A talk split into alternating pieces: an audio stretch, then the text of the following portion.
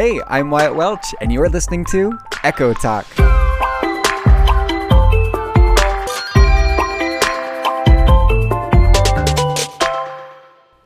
Hello, and welcome back to another episode of Echo Talk. It is currently a Monday morning here as I'm recording, so happy Monday morning, but a Tuesday to you. A Monday on a Tuesday. How's that for you, huh? I wanted to just give a quick shout out to my friend Riley Jensen. She just got married this Saturday. She just got married this Saturday, so congratulations to her, to her and her amazing husband Colton. They are two of the most amazing people, and I'm so glad that they found each other, and I love them both dearly. Without further ado, let's jump right into the pyramid of this week. The pyramid of the week is, drumroll please, pop pop pop, soda pop.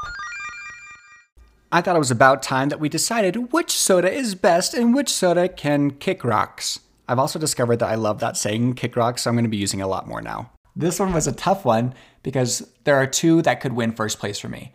And honestly, I'm undecided at this moment right now in time which one is going to win first. So I guess we will see which one gets first place for the top of the soda pop pyramid. I do, however, know where to start at the rock bottom, and that drink is root beer. I remember vividly as a kid one time, I was playing in the park, playing in the sand as you do, making a cake out of the sand and the mud, and I thought to myself, I need some water to, to be able to get this to work, to stick, right? To make a pie. But lo and behold, there was no water to be found. It was dry as the Sahara Desert. But you know what I did have with me? A bottle of root beer. And I poured it into the sand and I started to play with it. And it makes me shudder to this day because I remember getting sick. Sick to the point of where my stomach was turning because I was thinking about the root beer sand that I had made. And I have not been able to drink or smell root beer the same ever since. I remember I took a swig of a drink once thinking it was mine, it was root beer. And I'm not even joking, I did gag because the smell was so bad. It, it made me ill. And it's so sad because I used to love root beer. I used to get it in the old timey bottles with my grandma. We would love drinking root beer like this. But since that day in the park, I've not been able to look at it since. Look at it, smell it, drink it, the sense. Ugh, it's terrible. Next on our pyramid is orange soda. I hate orange soda with all my heart because I like orange juice, but orange soda is just nasty. It's it's like why do we need it? We don't need it. But the uh, I'll just go on to the top three here. My bottom three are Sprite. So can you find the similarities between Sprite, orange soda, and root beer? This is like the the party essentials for Utah. Every time that people would be like, "We're having a party at my house," it's gonna be crazy. I'd show up and there'd be a Little Caesars pizza, one box, not even two, one box of Little Caesars pizza, and three sodas sitting on the counter, which would be Sprite, orange soda, and root beer and I would be furious. What kind of party does not have any other sodas besides those three? Now I get it; it's for religious region, ugh, religious reasons that you're not drinking caffeine, but at least warn me so I can pregame with some sort of caffeine at my house before I go to this party that only has the triad of Utah sodas. Oh, it's terrible. I will say Sprite does get a step up above the other two because Sprite is that one drink that I will drink when I'm feeling sick and it does help me out. So Sprite, you're not all that terrible, but you're also not that good. So don't get a big head, but stick around, okay? We need you sometimes. Next on my pyramid would be Dr. Pepper. I like Dr. Pepper because it has that spicy kind of feel. You know, when you drink it, it's like, ooh, that burns in a good way. I don't know how else to describe it besides spicy. And fun fact for you Dr. Pepper was a dentist, I believe. I don't know if I should call it a fact because I don't actually know. I think I heard it once and I might be spreading rumors. But that's what I like to do on this podcast is rank things and spread rumors. Only positive ones though. so, Dr. Pepper I think was a dentist once and they named a soda after him. That sounds not right, but I think it's right. I won't fact check that. Someone else fact checked it and let me know. Let me know if I'm correct. Now, we get to the last two of this and it's tough. I I have to say it depends on the mood because one of them I would love in a car trip, the other one I wouldn't. But the other one I would love to have with Costa Vida, and the other one I would not. So for that reason, I do have to say my second place, my first loser, is Mountain Dew Blue Voltage. Ah, it's a tough choice to make. But uh, the reason why I love this one is because one, the soda is blue. It, what kind of it looks like I'm drinking Gatorade and it's kind of fun. When else are you going to drink a blue beverage that doesn't poison you? You don't. So that's why Mountain Dew is delicious. I I also think this was associated with a, a, wonderful core memory for me. Is back in high school, we all stayed over at my friend McKay's house and we played Call of Duty for hours on end. And the only thing we had to eat was popcorn and candy, and the only thing we had to drink was Mountain Dew Blue Voltage. The way that we would survive with these conditions that we put our body under, but it was one of the best nights of my life. Call of Duty, and I'm not even a Call of Duty kid, but I loved playing it at other people's houses. And the fact that he had soda at his house that had caffeine instead of the triad of terrible bland sodas, that, that was enough for me to make it an all time favorite.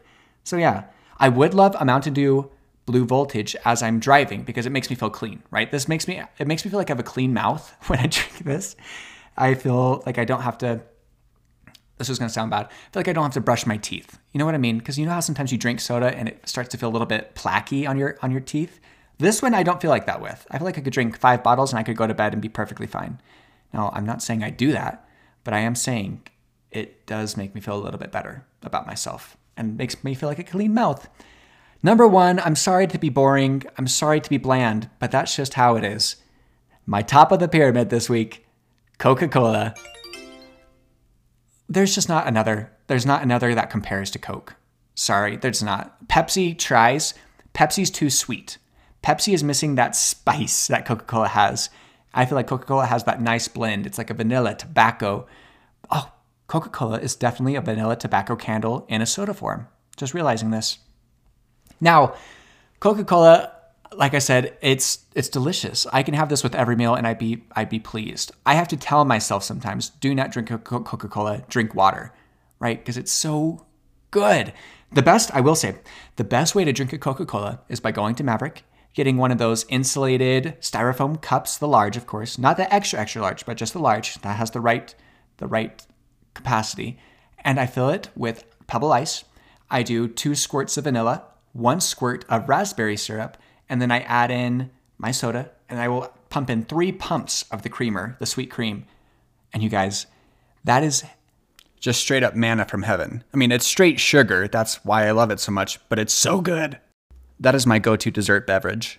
I feel like that's what they had in the good and good and days. The good and days. Instead of wine, they would drink a Coca-Cola with raspberry cream and vanilla. That's what they had. And one of my favorite things about living here in Utah is I can get that drink pretty much anywhere I go because there's a soda shop on every block, right? It's perfect. And that's my pregame for when I go to your lane parties that only have Sprite, orange soda, and root beer. that's what I'll be carrying in hand when I walk into your to your party. Not to judge you again. I get it. I get it for the right reasons, but I'm just gonna say I don't like those reasons. So I'm going to drink my own caffeine. And that's my stance on that there. But yeah, that's my soda pop pyramid. Let me know what you agree with. If you feel like Coca Cola deserves its spot one, I know some people may think Pepsi or Diet Coke. Okay, hold on. Here's here's an unpopular opinion coming out. If you am I gonna say this? If you like Diet Coke, you're boring. Sorry, I said it. But I feel like if you like if you like Diet Coke, you're a person who likes The Office and you are a person who drives bad. that's that's that's what it's going to be.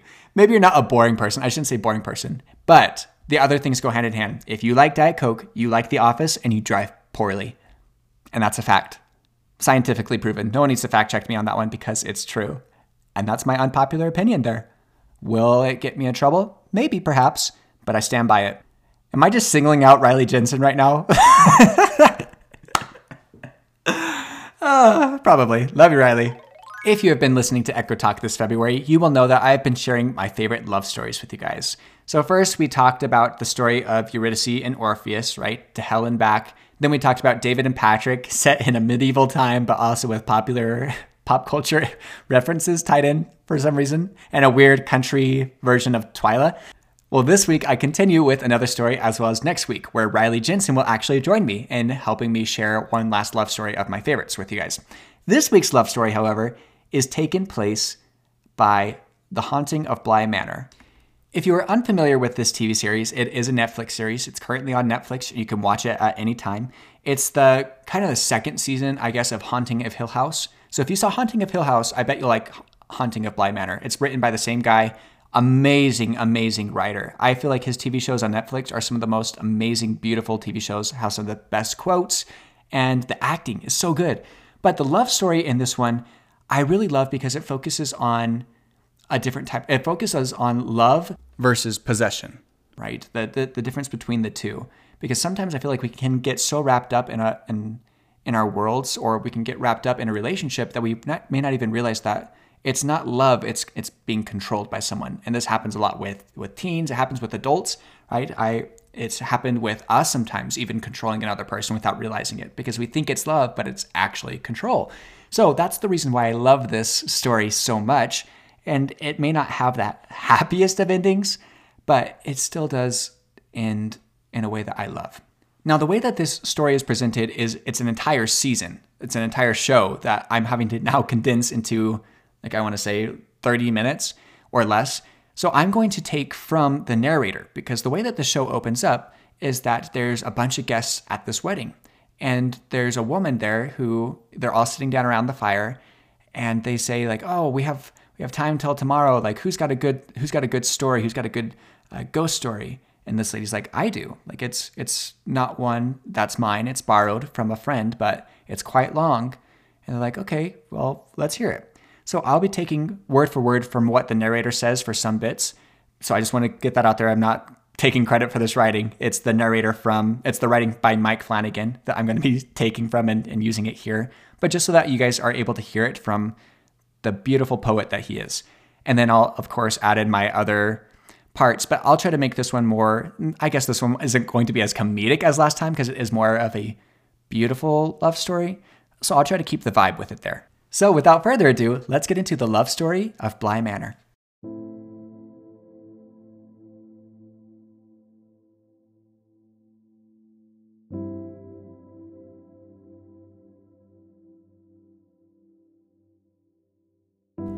Because Bly Manor's history starts long ago, towards the middle of the 17th century, that's where we shall start our story as well. I shall take the liberty of calling him Mr. Willoughby, a name, like his own of highly respectable sound, keeping left a widower after six years of marriage. He had two daughters, born at the interval of five years apart the elder, Viola, and the youngest, Perdita. He raised two strong women, until he was in the ground, and that's when the two women found themselves stuck as little girls, seeking after marriage, in order to preserve the estate of Bly Manor. For women in that time had nothing no present, no future, without a tie to a man. So there they were, as little girls once more, but now with nothing in the world but each other. Now, these two beautiful women were sought after by many of men. However, Viola could see through their intentions, for they were vultures trying to pick at the carcass of their late father, so Viola knew that the house must stay within the family, for if it was to go to others, it would disappear. So Viola sent an invitation to a distant cousin, one Mr. Arthur Lloyd. Her message said that he was to marry her or marry her sister, but there should be no mistaking the true authority of Bly Manor, nor the way that things would be done. The wedding was a small affair, as it was for Viola to maintain a relationship over Bly. This transaction saved Bly Manor. Viola would sleep, but then she would wake.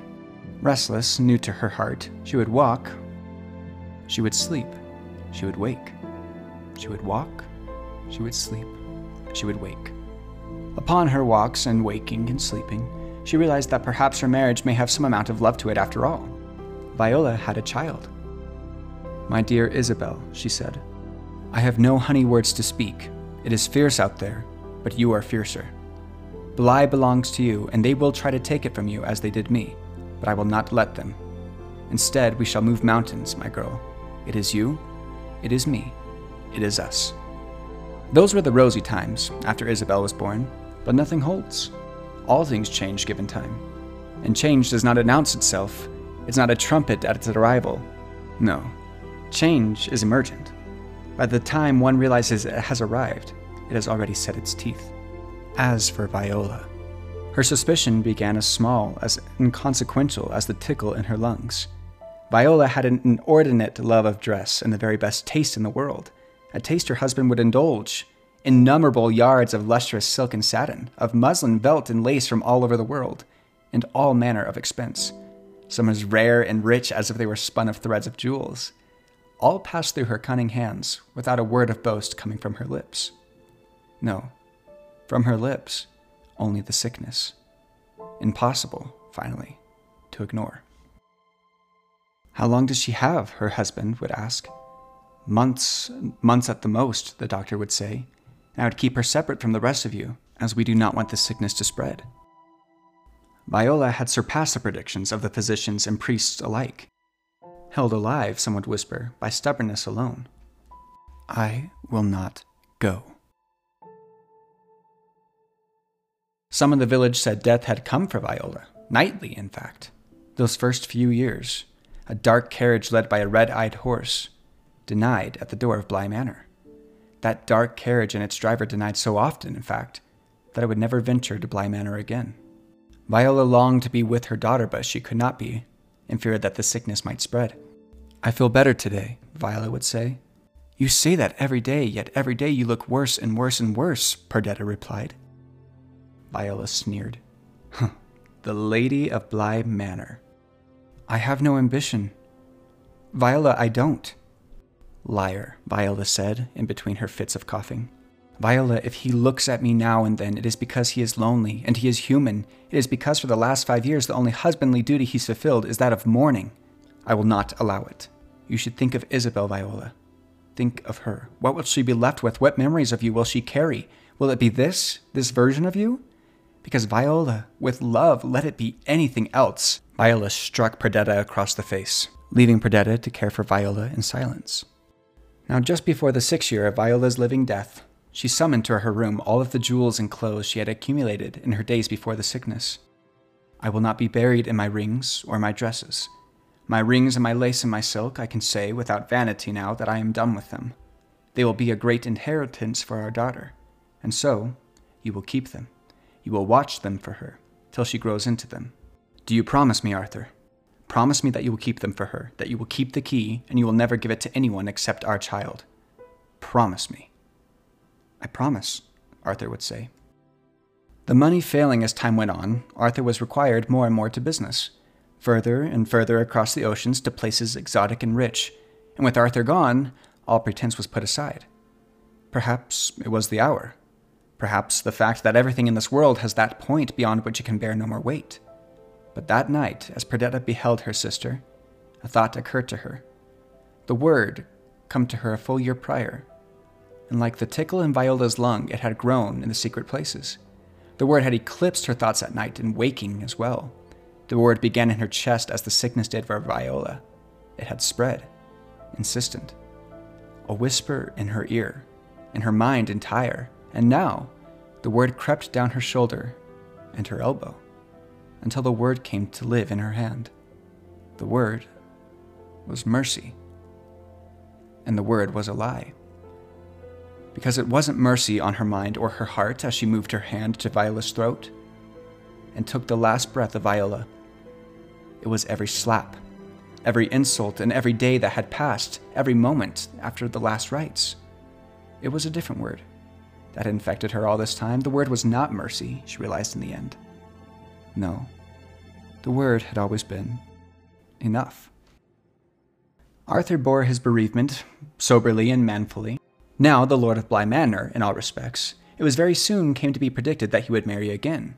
And there were at least a dozen young women of whom by no one would say that it was no fault of theirs, that for six months after his return, the prediction did not come true. For, in Perdita's eyes, he felt an echo of Viola's, and the echo growing louder did deafen him to the songs of others. They were married, and as was becoming with great privacy, almost with secrecy, in the hopes, as was waggishly remarked at the time, that perhaps the late Viola may not hear of it. And on their wedding night, as Perdita took residence in the bed which had been her sister's, each party obtained what they had so desired. For Arthur, a beautiful woman, somewhat known to him already by the virtue of her lineage, but Perdita's desires, as you will have observed, remained a good deal of mystery. In the first three years of their marriage, Arthur encountered some challenges with money, harder than any other challenge he had encountered before. Though a solution, he kept his oath to Viola that her jewels and treasures would be saved for their daughter and for their daughter alone. We have the solution above our heads. We cannot even afford a housekeeper anymore. And above us, locked away, are silks, jewels, and linens, if not enough to save us, enough to right the ship. It is for Isabel. The manor is for Isabel, Perdita would say to Arthur. And would we let it fall to ruin before she comes of age?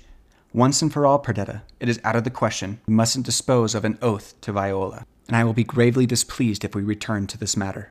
But what right had Viola to dispose of our future? As Arthur walked away, Perdita stayed in her mind. We return, dear listener, to another night. The night in which Viola would sleep. She would wake, and she would walk. She would sleep. She would wake. She would walk.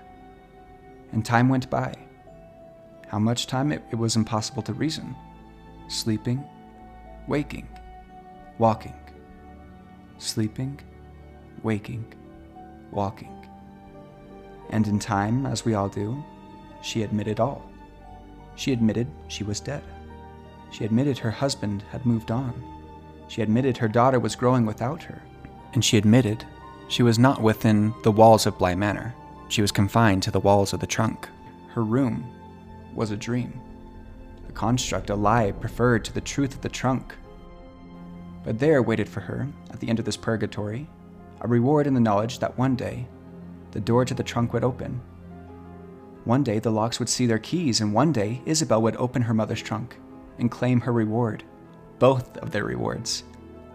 And day after day, night after night, an ocean of time, the moment finally came. But it was not Isabel who had opened the trunk, for it was her sister, breaking the oath that Viola had made with Arthur. In doing so, Perdita unleashed something at Bly Manor that day, something so vile and violent, and costing her her life.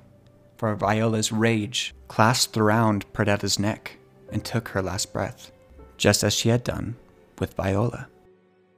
Now, being free from the trunk, she was free to walk around Bly Manor. When she beheld her husband, she saw that the changes of him were not time, but of his sadness. Only that, in so overwhelmed, she slept and waited. They buried Lady Perdita and set about forging a new life. The business was empty and the manor was lost. If not in law, in spirit. They would move away from here, sell the manor, and find a quieter life, a smaller one, made only for the two of them. Arthur and Isabel, the two of them, and also Viola. At last, at least, she'd be with them both her husband, her daughter. No matter if they couldn't see her, couldn't touch her, couldn't hear her, no matter. She'd be with them, and that was all that mattered. They were leaving Bly, leaving most of what remained of their belongings, her reward for all these years of isolation, for all the ache in her tired heart. But Arthur had grown a superstitious man, and had seen the horror of Perdita's lifeless face. His superstition defied reason, but he felt confident all the same. Whatever curse had claimed his second wife, he would not risk his daughter to its icy fingers. His daughter, nor anyone else. So, he cast Viola's trunk into the lake of Bly Manor. This final insult of being cast to the swampy depths while her daughter would grow into womanhood, this absolute abandonment, it shattered Viola's heart. The feeling of being pulled towards some other place, some realm beyond, had faded in the years since her death. But now, she rejected it outright, with every ounce of her considerable will, as when she was sick and against all probability, Viola would not go. The eldest of the daughters, once Lady of Bly Manor, remained. Some would whisper by stubbornness alone. The pull of that next world ignored, she instead made her own gravity. Gravity of will, that would change the terrain of Bly Manor forever. And once again, she would sleep. She would wake, and she would walk. As if woken from a nightmare, she would walk back to her home from the lake, feeling that each time it was a dream. Feeling that if she walked into her bedroom, to the room she once shared with her husband, her infant daughter, that perhaps the nightmare would abate. That she could simply slip into the warmth of blankets and nestle herself to the bosom of her family, waiting for her all this time and she'd stare at that empty bed. And Viola would remember. And the remembering itself was injury anew. Her heart would shatter, burning in her bosom, a searing ache that she hoped would be quenched by the cold, muddy waters of her new manor, her new home, the lake. Thus, she would sleep, and she would forget. Having forgotten, she would wake. She would walk. How many nights, how many walks? She no longer could count. Her attention lay only ahead, only on the bed that was her goal, and on the daughter she believed each time she woke would be waiting for her there. She did not even realize that a decade had passed, not even realize that after an outbreak of plague in the village, that the empty manor had become a quarantine for the coughing death that ravaged her former community. It seemed her invented gravity that held her to the ground kept her in purgatory. It would hold others too. The plague doctor, who crossed her path, found himself face to face with the grasping cold hand of Viola, taking his last breath and being immediately forgotten. She would sleep and as happens when one dreams, she would forget. And having forgotten, she would wake. She would walk. She would sleep. Forget, and forget, and forget. And with the forgetting, an ailment altogether monstrous. All things fade. All things. Flesh, stone, even stars themselves, time takes all things. It is the way of the world. The past recedes, memories fade, and so true does the spirit. Everything yields to time, even the soul. Wake, walk, forget even more. Her name, forgotten. Her sister's name, forgotten. As her memories left her, so too her face.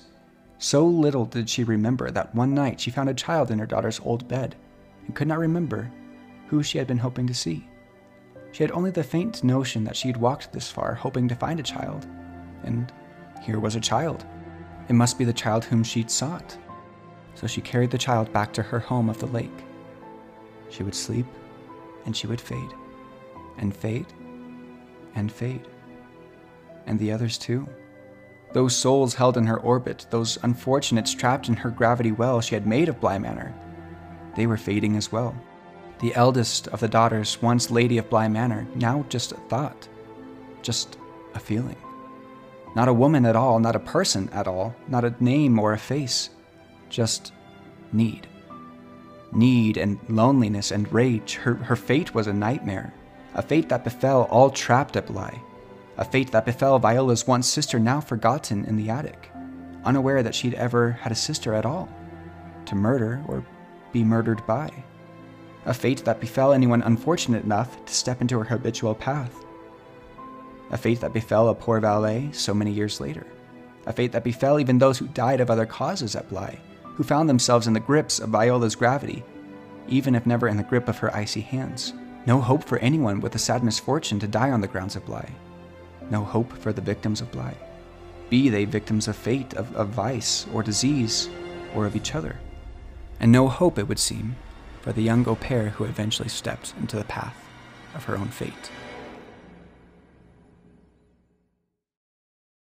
Um, okay, so we're already almost at 30 minutes right now, and I still have so much more left to the story. That's just kind of the setup for this story. So I think I'm going to have to do a part two that will come out on Thursday, just so that way you can split it up a little bit, because I don't think people want to listen to an hour long podcast on this. I mean, maybe you do.